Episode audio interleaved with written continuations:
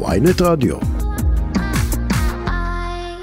ובוקר טוב לרב יוסף שמואל גרליצקי, שליח הרבי מלובביץ' לתל אביב יפו ורב מרכז תל אביב. בוקר טוב. בוקר אור. מה שלומך הבוקר? ברוך השם, ברוך השם. אני מדבר עם קובי. קובי ושרון כאן באולפן. אה, ושרון, כן, כן, בוקר טוב לכם. כולנו מדברים על ראש יהודי ועל ישראל זעירה ועל התפילות שלהם. תספר לנו קצת על התפילות שאתם קיימתם ביום כיפור במרחב הציבורי וגם, וגם לא במרחב הציבורי. תראה,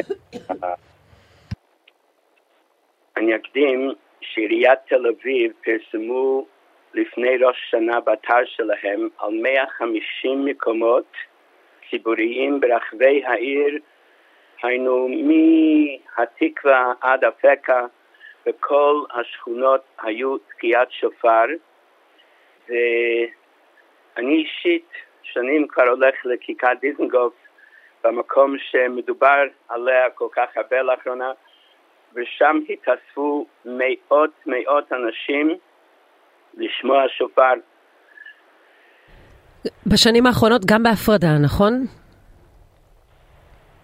לא, לא, לא, בכיכר דיזנגוף, התקיעת שופר, זה, יש אנשים שעומדים בצד ימין, אנשים בצד שמאל, אבל, אבל לא, לא מכריחים אף אחד ל, ל, לשמוע שופר ברחוב, בגינות ציבוריות, או בכיכרות, בכל, בכל תל אביב, בכל המקומות, הולכים גם לבתי רפואה. אבל התפילות שהתקיימו בעבר, התקיימו גם בהפרדה, ולא היו בעיות, בשנים האחרונות.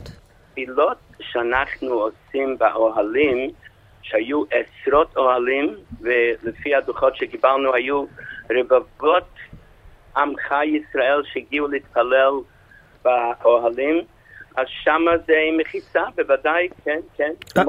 אנחנו מנסים בעצם להבין מה קרה עכשיו שראש יהודי עושים את מה שאתם עושים שנים, וסופגים כזו אש, ואתה עושה את זה השנה ובשנים קודמות, וזה יחסית עובר בשלום.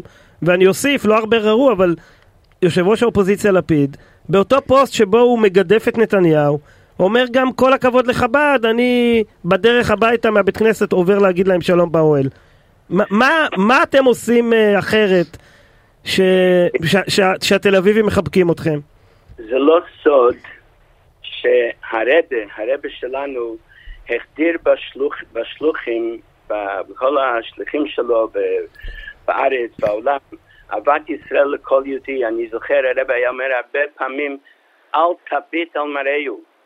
כל יהודי יש נשמה אלוקית, ובכלל הרב לא גרס יהודים חילוניים, יהודים רחוקים.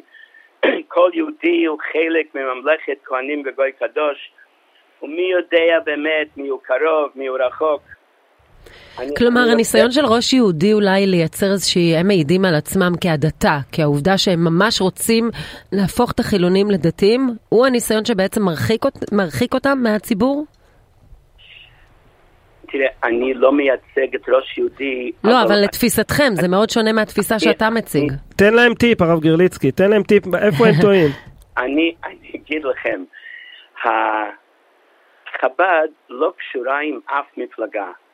אין לנו מפלגות, לא בכנסת, לא ליריות, ואנשים יודעים שאצלנו זה משהו אחר, זה משהו שונה. תראה, אני למשל, הבית שלי נמצא בשנקין, מעל גינת שנקין.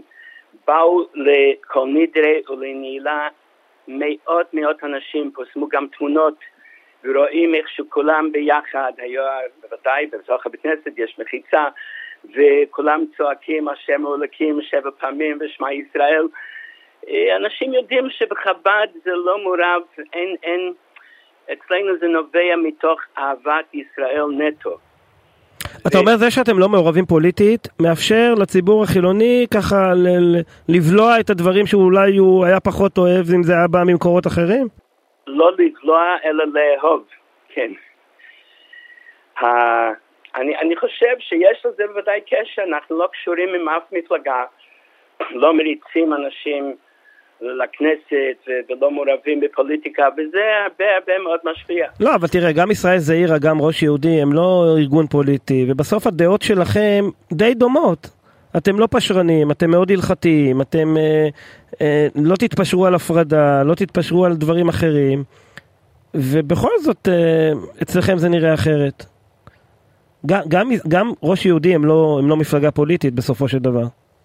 הם לא פוליטיים, אבל יש אנשים שהם מליצים כנראה, אני, אני לא, לא בקיא כל כך. ויכול להיות שיש להם מטרות פוליטיות בקצה, יכול להיות, yeah. אבל גם אני חושבת שמה שאתה משדר, הרב שמואל גרליצקי, איזושהי אהבה מסוימת וקבלה של כל הגוונים של היהדות, בעוד שזה לא, אני לא מתרשמת שזה ככה ב, אולי במקומות אחרים, כלומר אני, התחושה אני... היא, אני אומרת אפילו ברחבי העולם של חב"ד, של קבלה. של, של בעצם חיבוק של כל הסוגים של האנשים שמגיעים. אם זה בקטמנדו, אם זה בתאילנד, אם זה בפוקט. חב"ד, כל ענייננו לשרת את עם ישראל, לקרב את עם ישראל, ועושים את זה בהצלחה גדולה, ואם זה סדר פסח לאלפיים איש במקום נידח, כן, בפרו וכדומה. אני, אני רוצה ברשותכם משהו קצר, סיפור ששמעתי, מרב מנדל פוטפץ, הוא ישב שמונה שנים בבית סוהר בגלל הפצת היהדות, והוא סיפר לי כמה פעמים שמעתי ממנו, משני אחים שגדלו בכפר, וניסו את מזלם אחרי החתונה לנסוע למקום עיר גדולה, אולי שם יצליחו בעסקים, ואחד קראו לו משה ואחד קראו לו איתן. משה התעשר מאוד, ו... ואיתן לא הצליח.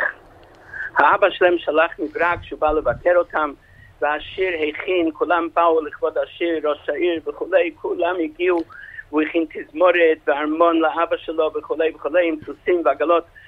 והאבא כשהוא הגיע ירד מנייה, הוא הלך עם העני, עם איתן, שבא עם הילדים שקרועי בגדים, והלך הביתה לעני, ו...